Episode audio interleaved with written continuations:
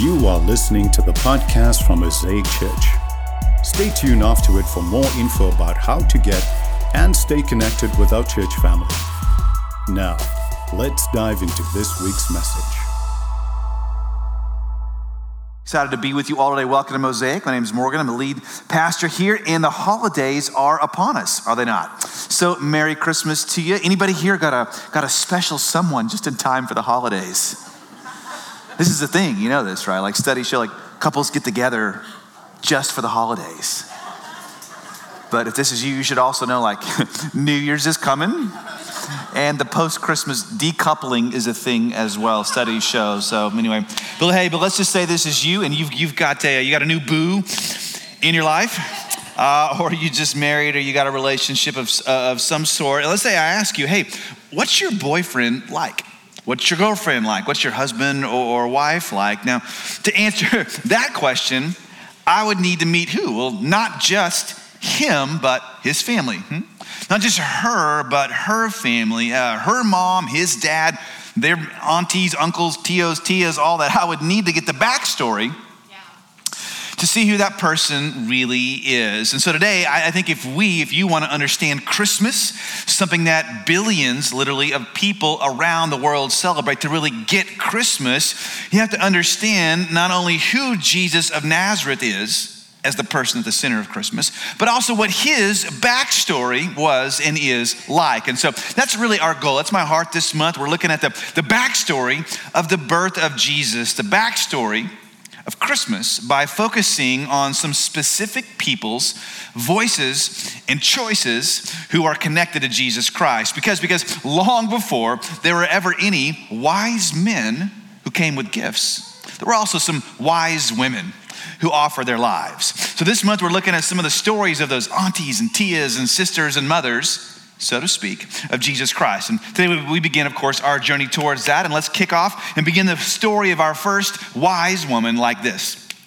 A few years ago, my wife Carrie and I thought, we asked this question you know what we need? Some of you are like, I know what you need. now, you know what we need? Uh, we need? We thought we need a security system for, for our house. Now, I promise I'm going somewhere with this, so hang with me. Uh, I need a security system because I was traveling a lot at the time for my, for my work. I was gone a lot, so we decided to get one. And though what you're about to hear may discourage you from getting a security system, that's not my aim today. If you want one, get one, they're great, okay? But we said yes, and we signed up for this plan with like this really well known security system company. If I've said it, you probably know their name. And when we did, though the terms didn't look that great, because it was like a five year contract. We went ahead and said, okay. And we got it and we paid the bill every month. And then we moved here to Texas, to Austin, to pastor at Mosaic. And when we got here, we found that it was going to cost quite a lot of money to put the new equipment into our new house at the time. Because in the past, the company had funded the equipment for the old house for the new house, they wouldn't, okay? But we kept paying the bill every month, even though we had literally no system, because we had to, you know, to get out of the contract would have cost us a whole bunch of money. So we kept paying and we kept paying every month for five years on this non existent system until the contract was up. And when we got to the end of it, after we paid off the whole thing, we were so glad, of course, to be done with that.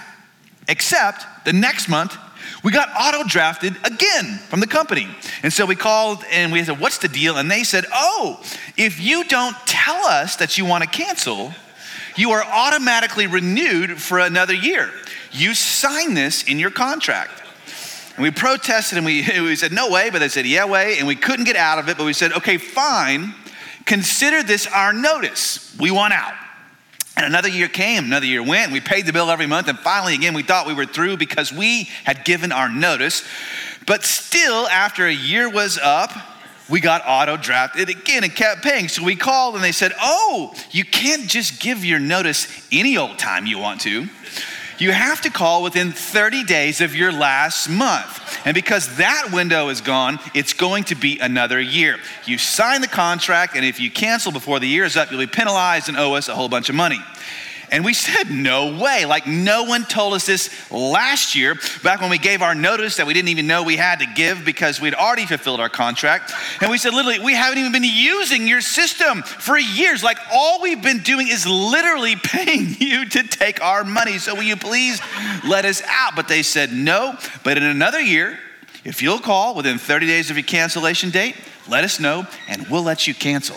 I'm like, who's letting who do what around here? But anyway, and so after another year, of paying non-existent bills for a, non-existent system, I called in that 30-day window and they said, I'm sorry, sir, but this call is not enough. They said, you're also gonna have to fax in a request to this number in the next 30 days so we'll have a record of it.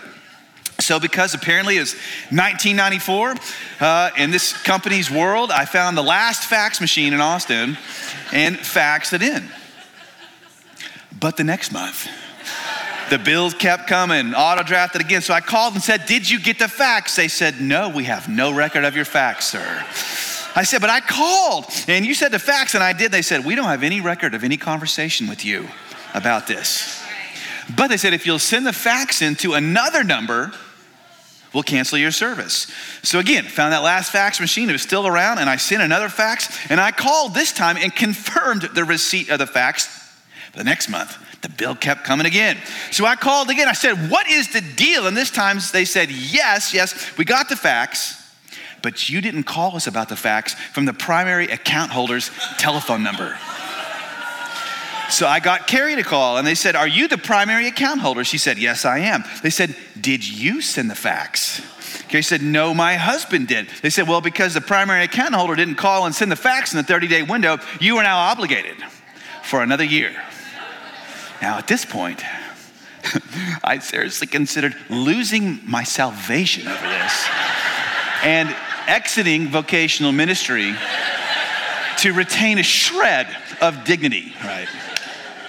This point, of course, we had had enough. We had tried and tried and tried. Nothing's working, right? The goalposts keep moving. What were we caught in? There's a word for this caught in a trap. A trap, right? A trap. Elvis put it you know about right like caught in a trap and i can't get out we were caught in a trap of a really bad system now have you ever felt like this felt like this felt like that not just with a utilities company because of course as frustrating as that was and thankfully we did get out of it after months of being shuffled around on the phone as frustrating as that trap was hear me there are way worse ways many other way worse ways of being trapped in life, ways of being trapped that don't just frustrate you, ways of being trapped that can break you. Okay? And today we're going to meet someone in Jesus' backstory who was trapped in just about every way a person could be trapped, and whose heart and life were breaking under the weight of it all until she did something very wise that set her very free. And her name was Hannah. Hannah. And Hannah's story is from the scroll of Samuel, the book of 1 Samuel. And Hannah's story, roughly 1000 BC, goes like this. There's a certain man from Ramathaim, a Zophite from the hill country of Ephraim, whose name was Elkanah. He had two wives. One was called Hannah, and the other Peninnah. Peninnah had children, but Hannah had none. Now, Hannah's one of two wives. Don't get thrown by that. We'll talk about it in a second. But one of two wives of Mr. Elkanah here. And when we meet Hannah, we find that her life is falling apart. Why? Well, as we're about to find out and read, Hannah is trapped in at least three unique ways. First, she's caught what I'll call a, a, family trap, a dysfunctional family trap, because like a lot of families in the ancient Near East, her family was marked by the practice, as we read, of polygamy, the practice of having multiple wives of the same husband. And by the way, as always, when the Bible shows you these stories, it's not showing you this to endorse this. It actually only shows you the pain, the frustration, the angers. It's basically a, a don't do this episode episode of the Bible, okay? So you ask, well, why did people, why did women enter into this? Well, on one hand, there were a few reasons. There were some protections afforded women in that day, in this system, right? Uh, protections afforded women in a day where law enforcement's minimal. Hmm? Individual rights are minimal, life expectancy, mortality rates low. Uh, but on the whole, this system caused way more problems than it ever solved. And so, like all, like all flawed relational and cultural systems, polygamy made everybody in the system worse. Look what it did to Elkanah. Verse 3 Year after year, this man went up from his town to worship and sacrifice to the Lord Almighty at Shiloh, where Hophni and Phinehas, the two sons of Eli, were priests of the Lord. Whenever the day came for Elkanah to sacrifice, he would give portions of the meat to his wife Peninnah and all her sons and daughters. But to Hannah he gave a double portion because he loved her. So Elkanah, he means well, he's doing his best, but the point is he's trying to balance unbalanceable scales. He's trying to win an unwinnable contest. One wife gave him children, the other wife gave him none, so now he doubly favors the one with none. This, in turn, now makes Peninnah worse. Because it says, verse 6, the Lord had closed Hannah's womb. Her rival kept provoking her in order to irritate her. This went on year after year. Have you ever had? Someone in your life like this. Provokes you, provokes you, provokes you, won't let it go and makes it worse like a security system year after year. I mean, this is what's happening to Hannah. So, what's Peninnah doing to her? Well, put it like this Peninnah is not body shaming, you've heard that term, she's baby shaming. Baby shaming. Why? This brings up the second trap Hannah is caught in. She's caught in now a cultural trap cultural trap. Here's what I mean. In that culture, barrenness, the inability to have children, was a social death sentence. To, to be barren in an ancient traditional culture meant your family's prospects for survival were now dimmed. Your income, your social status, your future personal security were all determined by how many children that you had. Therefore, having children was literally a life or death issue, so much so that the pressure on women to bear children was unbearable. No pun intended. I mean, think here. Think of a, for example, uh, another Bible character uh, somewhat before this, uh, someone back in the book of Genesis. Her name was Rachel, and Rachel pleads with her husband Jacob. Back in Genesis, verse thir- uh, chapter thirty, verse one, she says this. Listen to her words. She said, "Give me children, or I die." Now, can you hear the pain in her voice, right? The pain in her heart. Walter Brueggemann, ancient Bible commentator, says this says barrenness in any ancient text or narrative is the effective metaphor for hopelessness. But without children, there is no foreseeable future for yourself, for your children, or for your people. Barrenness meant there was no human power to invent a future at all. Now, look what this is now doing to Hannah. It says, her rival kept provoking her in order to what? To irritate her. Again, this word in verse 6 is translated as irritate, but that's not quite strong enough because the word actually means to thunder or roar as in a storm. As a matter of fact, every other time in the Old Testament, Hebrew scriptures, except for one that it's used, it always refers to a raging storm or a thundering sea or a storm raging on the sea. In other words, Hannah, she's not just irritated or bugged, she's raging. She's swirling. She's drowning in a sea of emotion that goes to the point where now this happens. It says, Now, whenever Hannah went up to the house of the Lord, her rival provoked her till she wept and would not eat. This is saying here, here's the point of this, is saying that Hannah is beginning to walk away from God. See, her refusal to eat the temple food, this is a way of keeping God at arm's length. She's refusing to worship, she's refusing God's word, she's refusing her community of faith, giving up on it all. Why? It's because the combination the complexity of these first two traps family trap, cultural trap have pushed her into the third trap, a kind of personal trap as well. Personal trap. Because now she believes what her critic says and what her culture has said. She's taken all this in and allowed herself to believe something about herself that she is personally worthless and permanently hopeless. She's caught in a trap. She can't get out she's drowning. And by the way, by the way, you will feel like this. I'll feel like this. Hear me. At any point at which you or I are unable, unable to achieve what our culture defines for us as salvation.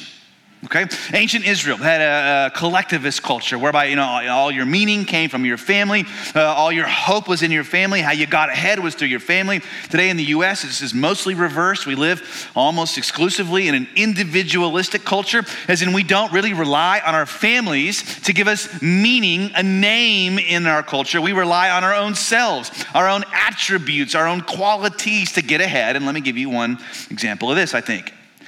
What is it that our culture, in many ways, has defined as the way of salvation for women in particular? It's not having babies as much as it is having beauty, having beauty, looking a certain way, hmm?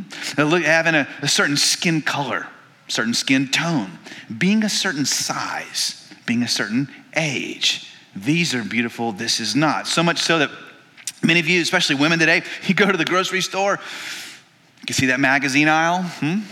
look at celebrities, you get on the gram, and you wonder, like, man, did she have some work done? You know? and you feel, you can feel like a, like a 21st century Rachel. Give me beauty or I die. Yeah. I've had friends over the years, uh, they've struggled with a variety of eating disorders, maybe this is you today. And some of the ones who have struggled with this are actually the loveliest women and people you could ever meet. And some of them, even as athletes in college, I know this, they're naturally thin, they're in shape, they're working out all the time, uh, they, they, but they eat nothing, literally nothing all day. There's Some who, like I had a popcorn dinner or a baked potato only for dinner, and they wake up in the middle of the night to do push ups and sit ups and jumping jacks, then go back to bed on top of all the pressure from their coaches to lose more and more and more weight.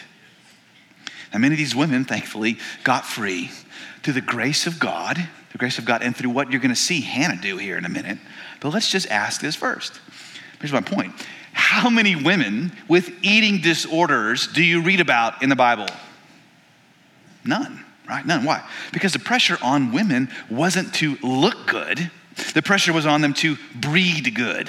Yeah. Now you say, God, that is really oppressive. I'm like, I agree, but is our culture really that different today? Women then wanted to die because they couldn't have children to meet the standard of, uh, of, of, of, salvation that culture created. Women today may want to die. Some are because they aren't meeting a standard of beauty our culture has created. The point is, there's no such thing as a non oppressive culture. We're not freer today, but I want to tell you the whole point of the story and the whole point of the, the Bible is that this God, the one true God, is a God of freedom, and He is able to deliver the human heart out of the power of oppression and from the trap any family, any culture. So, where are we in the story? Let's see how our three sad characters are doing. So far, Elkanah, he's losing both his wives. Peninnah, she's lost her dignity. And Hannah, she's lost her hope. And yet, one of them in this little, from a counseling background, you know, this, this little Karpman drama triangle, dysfunctional emotional triangle, she's found the way out. Hannah found the way out. She broke free from her storm. She escaped the traps. How? Let's see how she did it then and how we can today. Verse 9. It says, Once when they had finished eating and drinking in Shiloh, Hannah stood up. You think, that's all? Like, big deal she stood up. Like, was it like she needed a stretch or something? No, no, no. This means something else. More literally, it reads, maybe you saw this in your translation. It says, Hannah arose arose. And in the Hebrew scriptures, for, for a person to arise, it means they're taking decisive, dramatic action. You see it all the way through the, through the Old Testament. Abraham arose, Moses arose, Joshua arose, Hannah here arises. See, to arise means to move up through the fog of indecision or hopelessness into a place of action, choice, purpose, deliberation. Uh, Hannah arose, this is saying, and here's where she goes. She didn't go to her culture. She didn't go to a man but she goes to God. God. Instead of running from God, now she runs to Him and she prays something amazing here. And this is where she begins to find her way out. Look at verse 10. I love this verse. It says, In bitterness of soul, Hannah wept much and prayed to the Lord. Matter of fact, why don't we just read this verse together? It's so powerful. Would you read this with me? Say this. In bitterness of soul, Hannah wept much and prayed to the Lord. See, on one hand, traditional Christian culture tells us to, to stuff it down. Mm-hmm. Don't talk about it. Modern secular culture, on the other hand, says, hey, don't just really like, don't pray about it, just post about it right? Tell everybody all your stuff. But that's not what Hannah does here. She does neither, though previously she had tried both. On the one hand, she tried stuffing it down, staying away from God. On the other hand, she weeps so publicly that her husband's got to intervene. Oh, but here and now, oh, in verse 11 and 10, she does something different. She goes to God and she gets real with him. Look at verse 11. And she now made a vow, saying, Oh Lord Almighty if you'll only look upon your servant's misery and remember me. Now, listen, listen this is crucial because look at what the, the name for God that she uses is here. She uses the term Lord of hosts, Lord Almighty. In the Hebrew, it's the term Yahweh Sabaoth. This is the Hebrew name for God that emphasizes his utter transcendence, his infinite, absolute power. Why? What's she doing? Here's what she's doing she is hooking her heart onto one of the attributes of God and letting that lift her up out of every trap.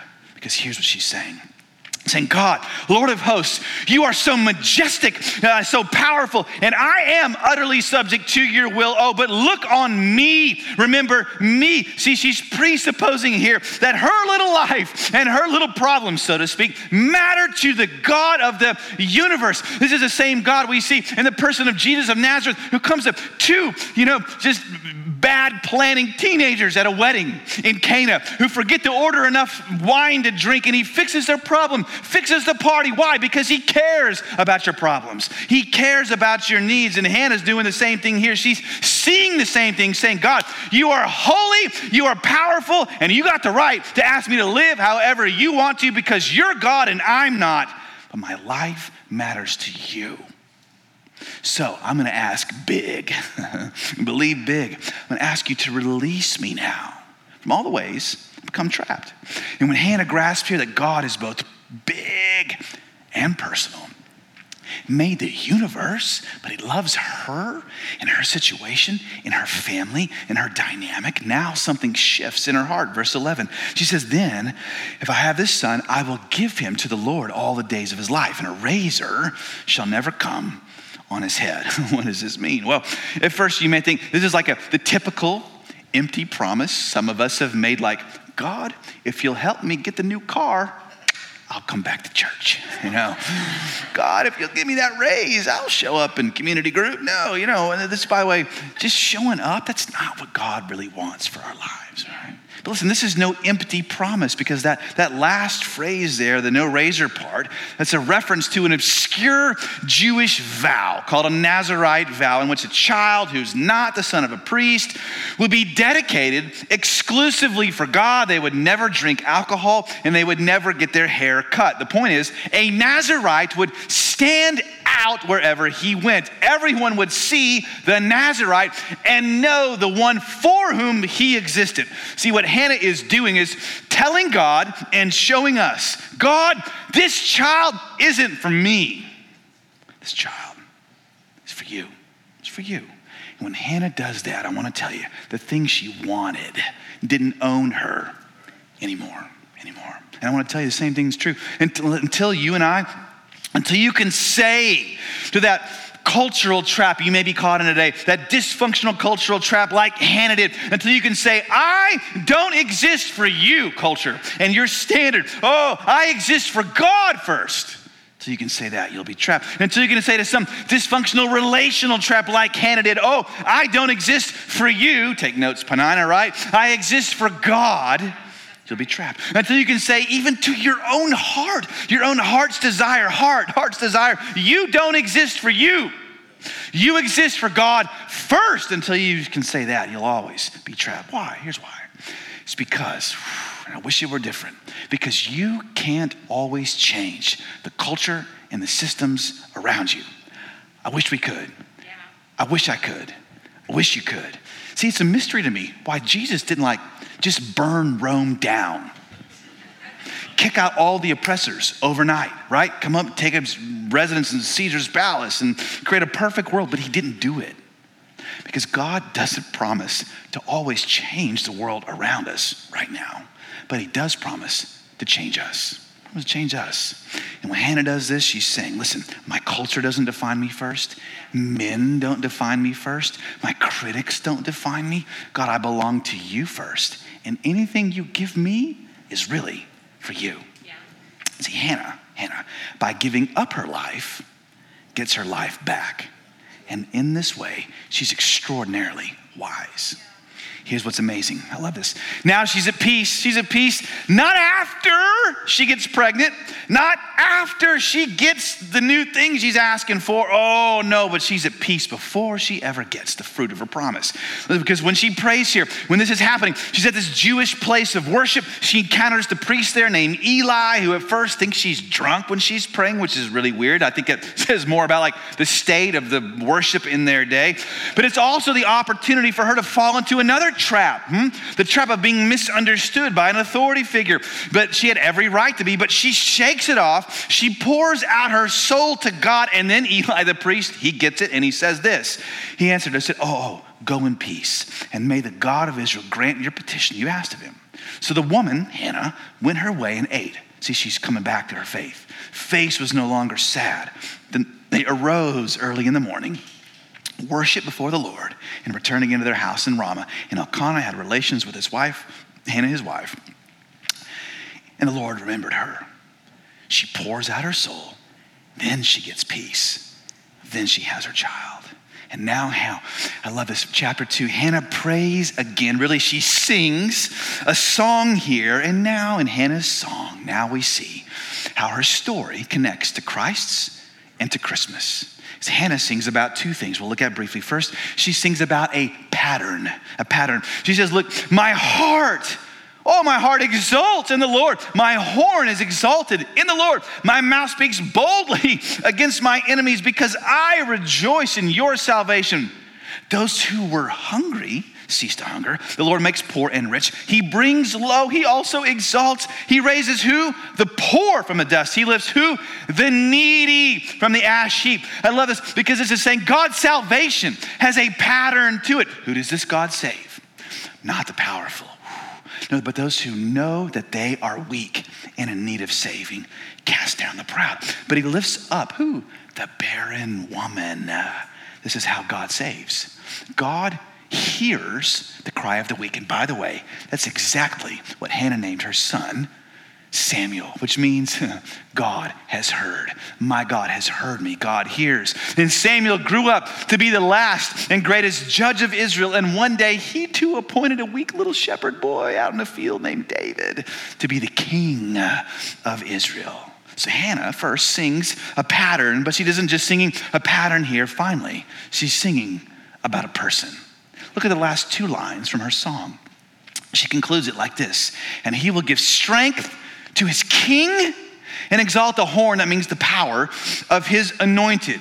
You may say, well, oh, I get it. Oh, she's the person she's singing about is like David, right? The coming king. Well, I would say yes and no. I think Hannah here is going way beyond David because she doesn't just use the word king. No, the last verse, the last verse she sings is the word anointed. It's the word Messiah in the Hebrew, the word Christ in the Greek. In other words, as much as she is singing about David in a way, oh, she's singing about a greater David, a coming Messiah. And you can know this is true and is fulfilled because of another famous song, sung by another famous Bible woman who has an even greater son years later.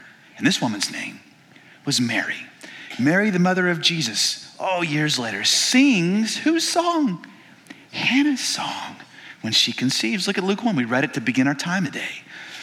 She sings, My soul exalts the Lord. This is sounding quite familiar. My spirit has rejoiced in God, my Savior, for the mighty one has done great things. For who? Me and holy is his name. He's brought down rulers from their thrones. He's exalted those who were humble. We hear you, Hannah, here. He's filled the hungry with good things sent the rich away empty handed and given help to Israel, his servant. Mary's singing the same pattern. Why? Because she's singing about the ultimate person. Because Mary was, after all, come on, the ultimate barren woman. She was a virgin, not even married, unable to have a child totally, and yet brought forth the ultimate righteous judge, God's anointed one, Jesus. But this anointed one, oh, he was different than all the other children born to barren women. Uh, Samuel, Isaac, Samson, they were all Old Testament characters born to barren women. They saved their family or their nation through some kind of economic power, political power. Oh, but Jesus was different. He saves his people. How? By losing his power, giving it away so that you and I could be lifted up and out from every way our culture and our hearts press us.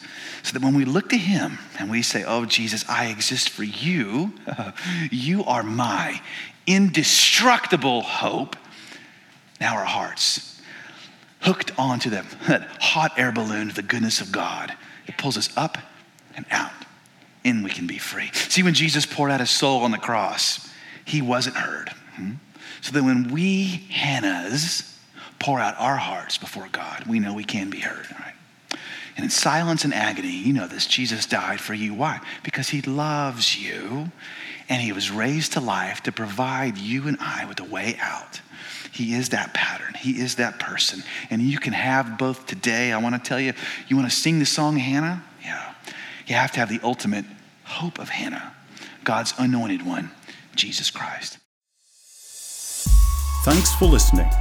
For more info about how to get and stay connected to Mosaic Church, please visit us online at www.mosaicchurchaustin.com or download our app from your App Store.